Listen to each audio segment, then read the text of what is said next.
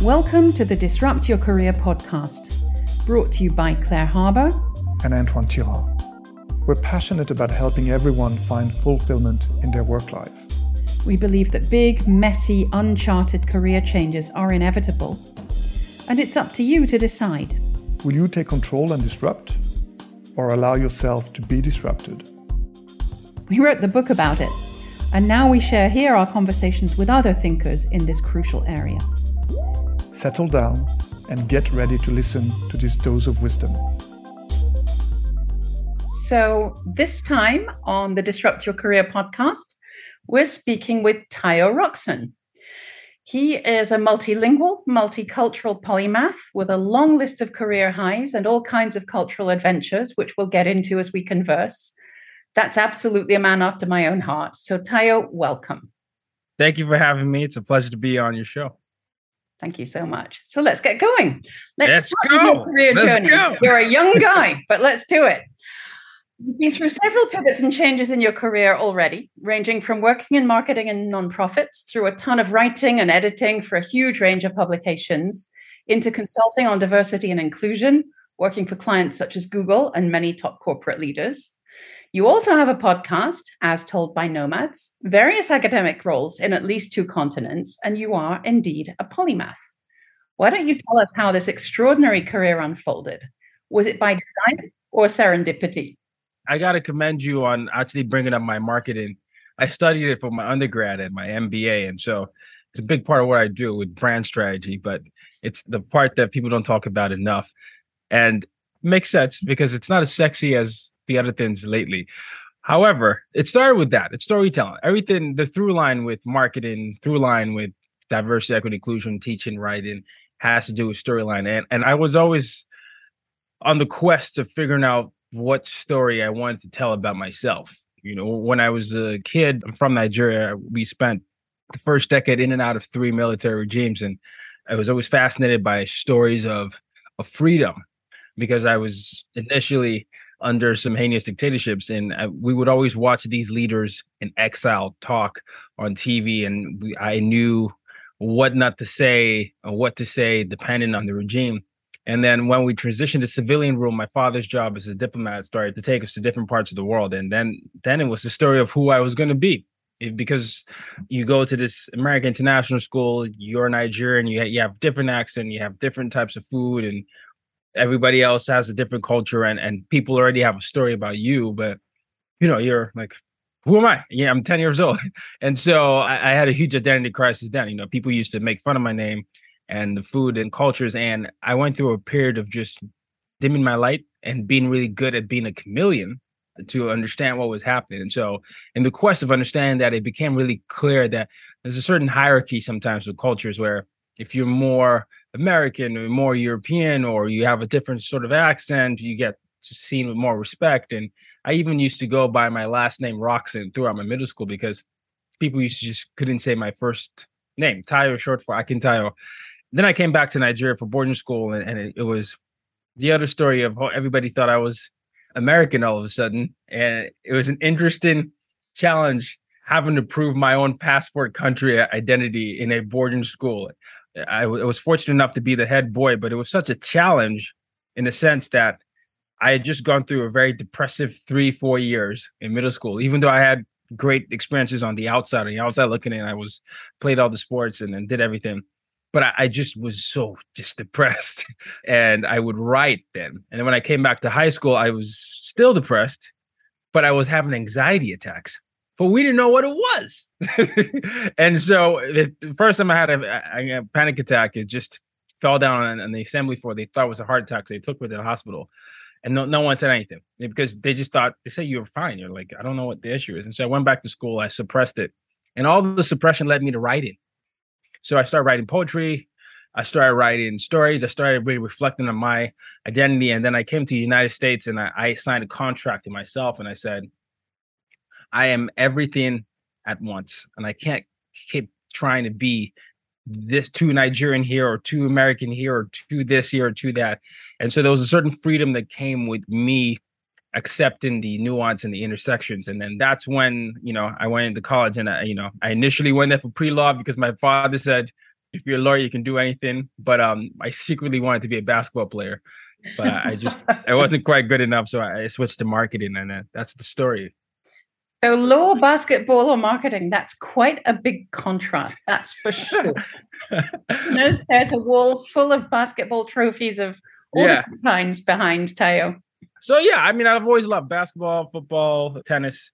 Those are my three, but I hadn't practiced enough to be as good as I wanted to be because I was always in the schools. And, you know, if you have Nigerian parents, that was not necessarily something that they initially wanted me to do.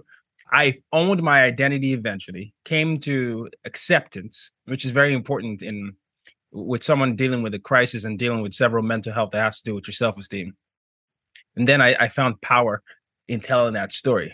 That's just a part of the story, but I didn't want to hog the whole first question. That's just me getting to the United States. That's great. That's really interesting. But I'm definitely fascinated to know what then happened. So you started owning your identity, being more comfortable with it, seeing storytelling as a route to perhaps both self-acceptance and getting yourself out in the world. You're studying marketing. Tell us about the first few stages of your career, where you were drawn and how that worked out. First few stages, when I immediately came to the United States, I had a zest for life. In a sense, I felt very free for the first time. You know, I was out of not necessarily bad shackles, but I was like, I'm going to be by myself for the first time. Even though I was in boarding school, but this is like, my parents are in Vietnam. I'm here. My parents told me, you're the father, because I came with my younger brother. So I felt ready for everything. I felt like everything I'd learned was there. And so I joined every marketing club. I was the nonprofit VP of like 2 nonprofits. And so I thought I was doing everything I was supposed to do. And then I graduated and I had over 85 plus job rejections. And so here I was with a marketing degree, business management degree, minor in French. A lot of the rejections had to do with the fact that I was not a citizen. The story then became, well, to find a job, whatever job, right? Whatever job, so you can, get your H-1B visa. And so I remember going to a previous internship I had, and I just said, look, I'm pretty good at social media. Maybe I can, social media is new. I know people don't really know it yet. Can I do it? It's marketing-ish. And so they begrudgingly took me on. And then as soon as I got on, they changed my role to a sales role. And so I remember having this conversation with myself saying, I can't complain. At least I have a job. It's not what I wanted to do, but who am I? And so I had this defeated mindset after that, because, I thought 85 plus, I'm trying everything. Nothing is working. And if I can stay here, I'll stay here. So I was in a job I hated for a while. And then 10 years ago, ironically, last week was the 10th anniversary, I got into this car accident that nearly took my life away. And then in the midst of that car accident, as I was pushing through the door to get out of it, I had the wake-up call, essentially, where I just asked myself, well, you almost died. Have you done anything you said you wanted to do? And, and I was this kid who was inspired by the late Nelson Mandela and all these freedom fighters, and who had books of poetry he had never really shared. And I had all these hidden dreams, a basketball player or someone who was a speaker, writer. And here I was, at the time, 22, about to almost dead. And then I couldn't really say anything for myself. And so surviving that really became the catalyst. So I started re-engineering everything. I used my marketing degree to launch my website. And I started telling the story of who I was. And then the first thing I needed to do, I realized, was I needed to change my environment. I didn't like where I was, and it wasn't helping me. So I quit my job, which was pretty scary for many people when you just got an H-1B visa and then you quit the job. And so you have to think about it. You either get married, you go to school, or you get another job. And so for me, the path was to go to school. So I quit my job after I got accepted into school in New York. So I came down in status, so H-1B visa to F-1 visa. And for those that don't know, H-1B visa is a work visa. F-1 visa is a student visa. And so I came down in status to that. And then I didn't have the same privileges, but I felt free. And I felt like I could use the 2 years in New York to explore. So I launched a podcast. And then my website started to pick up speed as I started to talk about third culture kids' stories, which is people that grew up and spent the formative periods of their lives outside of the parents' cultures. And so it was the first time I really could see everything put together, marketing degree, packaging, storytelling, telling my story, and then bringing out people to tell the story. And then, I did that for a few years. And then after that, I started to see that I was uniquely positioned to tell stories about diversity, inclusion, and equity. But I was also uniquely positioned to consult, given my lived experience and also the business experience I had working with marketing agencies, as well as just having so many people on my podcast from different backgrounds. And so I put all that together, and then the career ensued. A career. What an amazing notion, huh? To encapsulate so many different things. What would you say are the lessons you learned along the way in this early stage and even up till now? Pretty major things happened. So if we force you to choose one or two lessons, what would you talk about? There's always this idea of ensuring that you spend a significant amount of your life knowing who you are and who you want to be. And for me, the moments I strayed away from that were the moments that I struggled the most. I mean, certainly I had several moments where, I'm broke in one of the most expensive cities in the world, but I feel happy at the same time because it's something I want to do. However, when I look back, the career that I have now, whether it's being a professor, writer, speaker, consultant, they all stem from different elements of particular pain or passion of mine. And so I would always tell anyone that the peace you can get from doing something that fully feeds aspects of your identity is worth more than trying to find peace in someone else's version of who you're supposed to be. So there's that. And then your environment is the second thing I'll pick up. I think it's very important to evaluate and assess your environment and see if it's actually facilitating your success or being part of your failure, your mindset. So those would be the two things I would say. Interesting. Tell me a little bit more about environment. Are you talking about the people you circulate with, or the place, or both? There are so many different ways it can be interpreted, and I'm certainly a big fan of the idea that it's very important. Tell me what you think.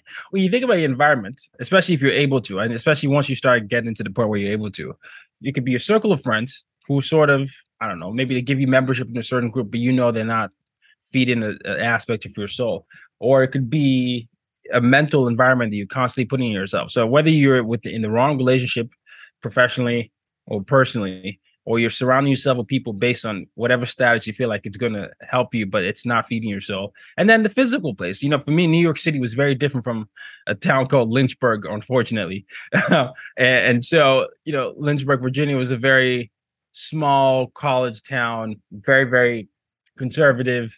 And I'm more of a progressive in general, but that time being spent in conservative area as a progressive gave me a lot of insights that I would then go on to use, which is funny how life works. But yeah, it was like a small college town that was an extension of the university there. New York City is just like everyone. I'm from Lagos, Nigeria, and I get a certain energy knowing something is always happening. Even just the traffic and this, whatever's going on, it's just a certain calm and peace that I get from the chaos there. And so for me, I knew that I was more of a city guy in that sense. And so that gave me life. For others, it drains them. And so some people might need to go to the opposite. And so I just needed to find a place like that. I guess there'll be cities like London, Tokyo, all those type of cities, they give me life. And so for me, it was important for me to get that excitement because I never wanted to feel complacent, and I'm always on the go. And the city mirrored my personality in that sense. Fantastic. Tell me a little bit about how having this massive portfolio of activities is actually feasible. How do you balance having your own consulting firm with all the other things that you do? When I was getting my MBA, I was just doing everything that I felt like I needed to do. And then I found a way to umbrella it. I was talking a lot about belonging and accessibility and diversity and inclusion. And so for me, I always tell people I study human behavior across cultures. And my goal is to dismantle any system of oppression and suppression. And so for me, seeing it through that lens, if it's a marketing firm eliminating an entire group of people based on whatever they show visually or how they write something, it still fits the same sort of thing for me. Or me using my voice to tell a story. I recognize what a Black man and the Black Nigerian man, depending on the circumstance, right? It could be just the visual element represents to other youth. And so just talking in that sense, because to me, the question you ask sometimes I feel like is part of why people feel like they can't do what they're supposed to do. I feel like people are limitless, not limited. And mm-hmm. we've been told so many times that you're supposed to do this one thing, as opposed to recognizing that no one is just one thing. And so for me, I just show up and say, hey, this is what I do. I'm teaching communication. I communicate. I am a public speaker. It makes sense. Obviously, I'll be a good public speaker there. I can teach about psychological safety. I consult about that all the time. So it's just like this natural extension for me, just in different areas. Brilliant. I mean, that absolutely aligns with the way we work too. And the idea that things are additive and generative rather than restrictive and limited certainly resonates well. And I hope it will encourage many of the listeners to think that way too. Let's just go back to young professionals, people who are starting out. You've talked about, looking for things that truly reflect who you are and that kind of thing. But if you were to give advice to a group full, a classroom full of 20-year-olds about to graduate, what would you be telling them about how to start their careers? I always tell everybody to at least have their own website, their domain name. And I know there are common names out there. So you can, maybe it's a variation of your middle name and your first name or something like that. But even if you don't know what it is, when I first got into that car accident and I before it was TayoRockson.com, it was Tayo Rockson Speaks. I don't know why I didn't think I should just do the Rockson, but luckily nothing happened where someone could just take my domain name in between the year and a half that I was experimenting that. But the reason why that's important is because you can start to control your narrative, right? That usually when you do your search, if you have a domain name, it shows up. And that way you can experiment. I initially was writing about just sports in general, and then I found my way into interviews and it led to the podcast. That level of discovery is so important for you to figure out, because some people, especially a lot of young people in today's generation, you can find that with the tools you have today, whether it's Shopify, whether it's and social media, you can tell a story with a platform or pivot based on the information that your audience gives you. I used to listen a lot to what was happening with my podcast, where, someone guests would say, hey, can you talk more about how you get a job? Or can you talk more about what it's like to deal with the mental health issues? Or can you talk about what it's like to be Nigerian in different parts, or just an African in general as this, and the nuance between this range and all those things? I still do actually. I used to just take as feedback, but that won't happen if you don't create a platform that you can control and other people can elect to opt in based on what you provided. And based on that feedback, you then start to see what people like and what people don't like. And then you get to decide if you care or not. And giving the feedback, and then there's that. But start your domain name. Don't worry if you don't know what it's supposed to be yet, but just even secure it. That's nice. Thinking about really creating a playground, an experimental laboratory in which you get to figure out who you are and what might work, and constantly adapt and evolve. That's a beautiful recommendation. Thank you. Let's talk about your book, Use Your Difference to Make a Difference. Beautiful title. What was your motivation to write it, and what need are you trying to address with the book? I'm trying to show people how to connect effectively across cultures. I believe personal branding and cultural competency are two of the most important skills we need to have in today's world. And so I just talked about the importance of personal branding there, just so you can own your narrative. But cultural competency, in the sense that a lot of people don't know how to just connect across cultures. There's been several dominant narratives. What you can look at it, whether it's patriarchy, or you can anything from the race, from gender identity, religion, even to certain dominant narratives. And when you have a dominant narrative, that means it's like essentially the default or the accepted by certain institutions. And I like disrupting. And I think disrupting is also going to be very important, especially nowadays as the world becomes smaller with all the technologies we have. And so I just continue to see a lot of the problems we had today as problems relate to someone's different, with different religion, let's suppress them. Different gender, let's find a way to keep our in-group. Different country, different this. And so I looked at history and I saw a lot of people just haven't had a good reaction to anything different. So that was my motivation. And, I started saying, use your difference to make a difference, from an innocent writing assignment I gave myself. It ended up being one of the last sentences I was using as I was dissecting a song called Am I Wrong by Nico and Vinz. And then I came back to look at it and I thought, oh my gosh, I think I might have accidentally stumbled on what my mission statement is going to be. And then I just kept using it because it encapsulated everything I had been trying to say. And this goes to what I was saying earlier. You just start writing and doing what you want to do, or if it's talking or speaking, or you find that your voice is hidden somewhere there. But that's what the book is about. It's really about connecting and communicating in a cross-cultural world. Fantastic. So, I mean, the book talks about the practical skills that you can develop to transcend barriers, to bridge cultures and cultivate strong relationships with pretty much anyone, anywhere. But if you were to boil down the main ideas of the book, so, you know, a few tips and tricks, what would these be? So it's broken down into three sections. Educate, don't perpetuate, instead communicate. That's the poet in me. But the education aspect has to do with education of self and environment. So figuring out what your biases, triggers, and values are, and then understanding how that interacts with the environment that you're in, and how the environment interacts with you based on how you now have become aware of yourself. I don't think a lot of people know themselves, honestly. So that's why I started that way. And then the don't perpetuate has to do with, now that you know all these things, how can you ensure that you're not perpetuating? You're not part of the problem. You're not ensuring that you're doing the same sort of thing. And then the communicate is, there's different ways to open dialogue with people. You're bound to have disagreements, but how can you open dialogue where you're not entirely dismissive because, you know, of your lived experience? And so that's what the book is broken down there. And then sprinkled in between are some of my research and some of my personal stories. Fantastic. Now, if we were to get really specific and think about the main purpose of our audience, which is people tuning in to get advice about how to manage their own careers, or indeed people who are leading organizations and are helping to manage the careers of others, what little gems could we take from your book, or even enormous, great, massive gemstones can we take and think about how an individual might be able to tell a better story or be more confident in their communication, or anything else that's particularly relevant to career management and strategy? So it's so funny you asked about the communication. So semester starts today in the United States. I am going to teach my students later today. And this particular course that I'm teaching is public speaking. When I teach public speaking or even communication as large, I always ask people if they know what their voice is. And I think our voices are most underutilized asset. So if you're a business person, you're just someone who, maybe you're not even front facing, but you're behind the scenes.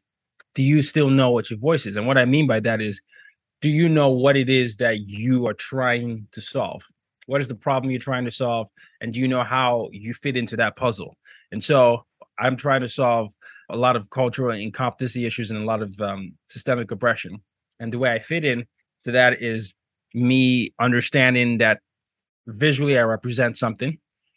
It could be a threat to some audiences, or it could be hope to another audience. And there's an importance in telling that story so other people understand that as well.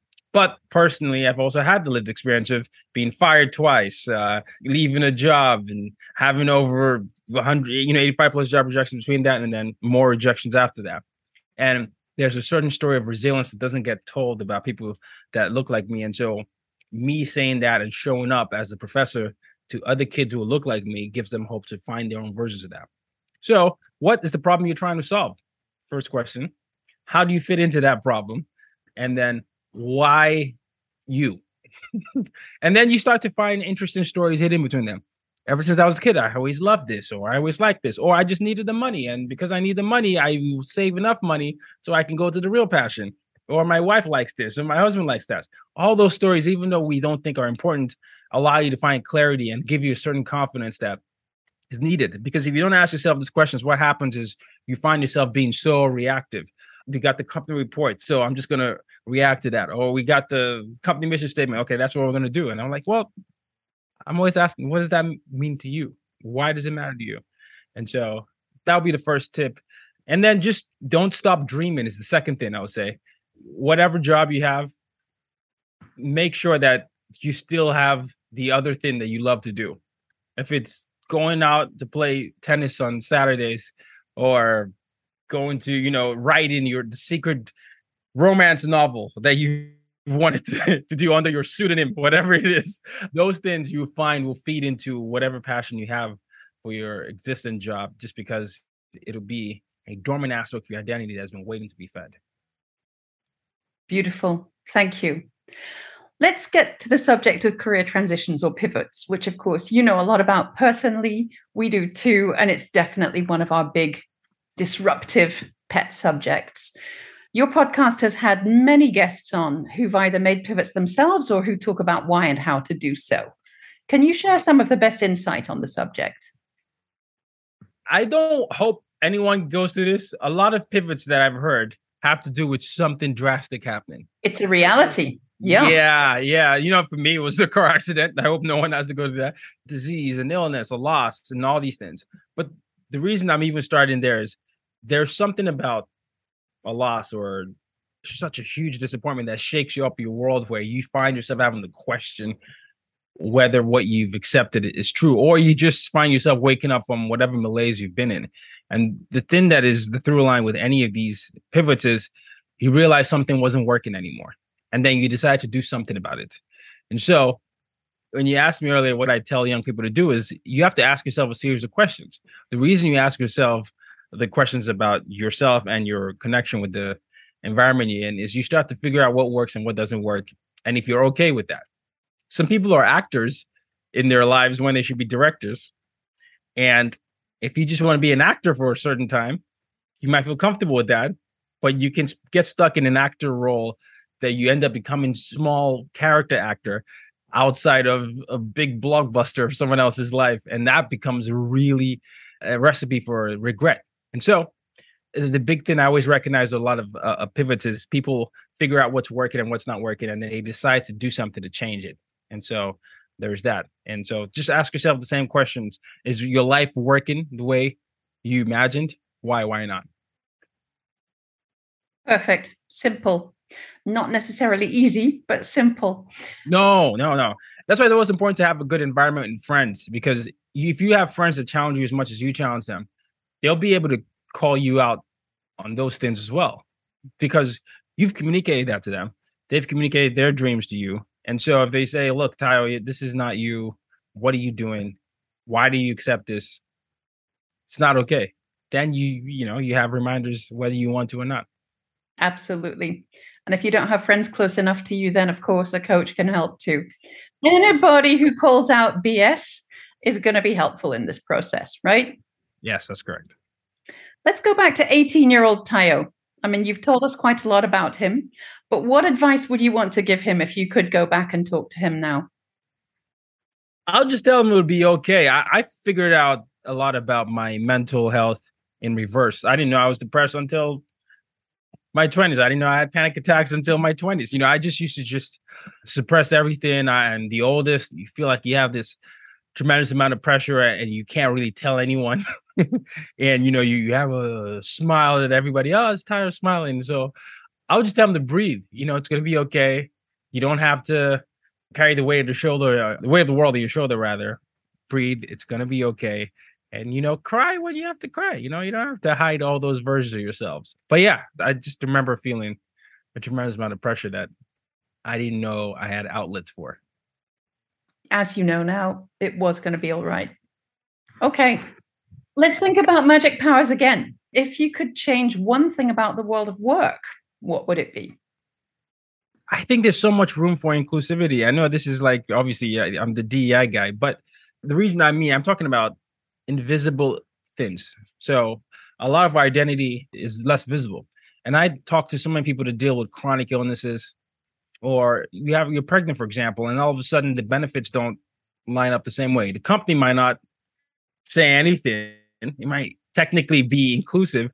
There are certain things that if you're a pregnant woman in a mobile environment that you have to go, they won't cover because they don't do it for everyone else. And I'm like, I think we have a lot of room for me to be more inclusive. And with the invisible illnesses, I have the sickle cell trait. So I don't have the disease, but I have the trait, which means if I get with someone else that has the sickle cell trait, there's a 25% chance that someone else could get sickle cell. So with that proximity allows me to see what happens when a lot of people deal with sickle cell crisis, because I've seen a lot of that.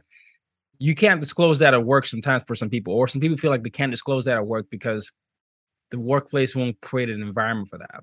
And so in the workplace, whether it's virtual or physical, I wish more workplaces created safe environments where people felt like no matter what they're dealing with, it doesn't make them less than in the workplace.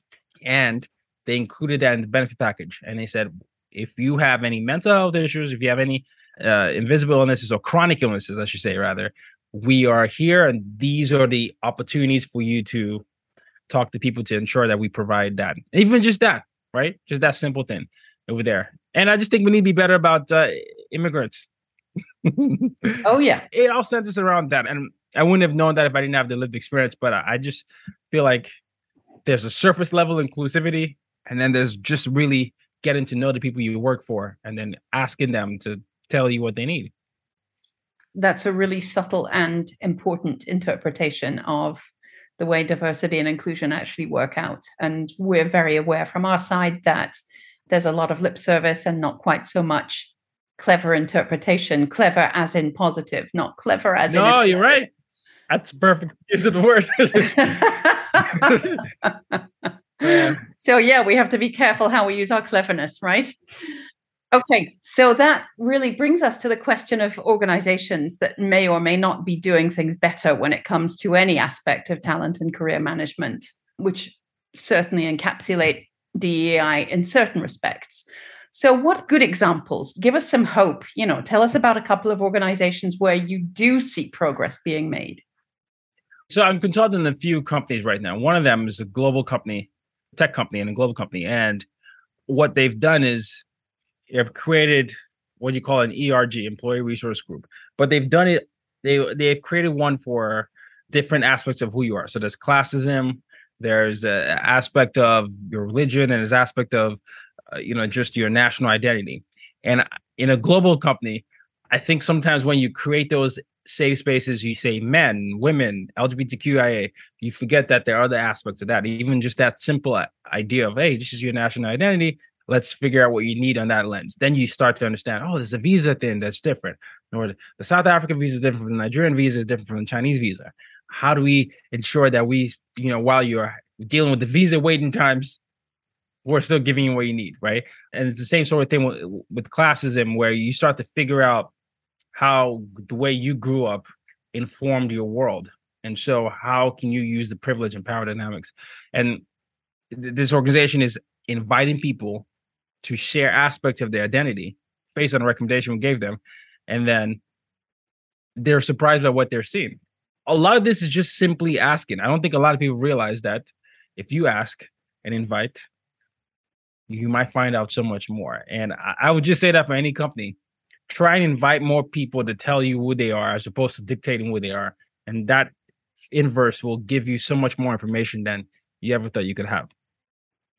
I think there's an additional rider that's important there. And we discovered this in the research for a recent article on actually first-generation graduates, people who'd grown up in environments where they were certainly far and away the only ones going anywhere near universities. And what we found there was that if you don't make that environment where you're asking the questions and inviting safe and welcoming, then there are many people who won't want to go there.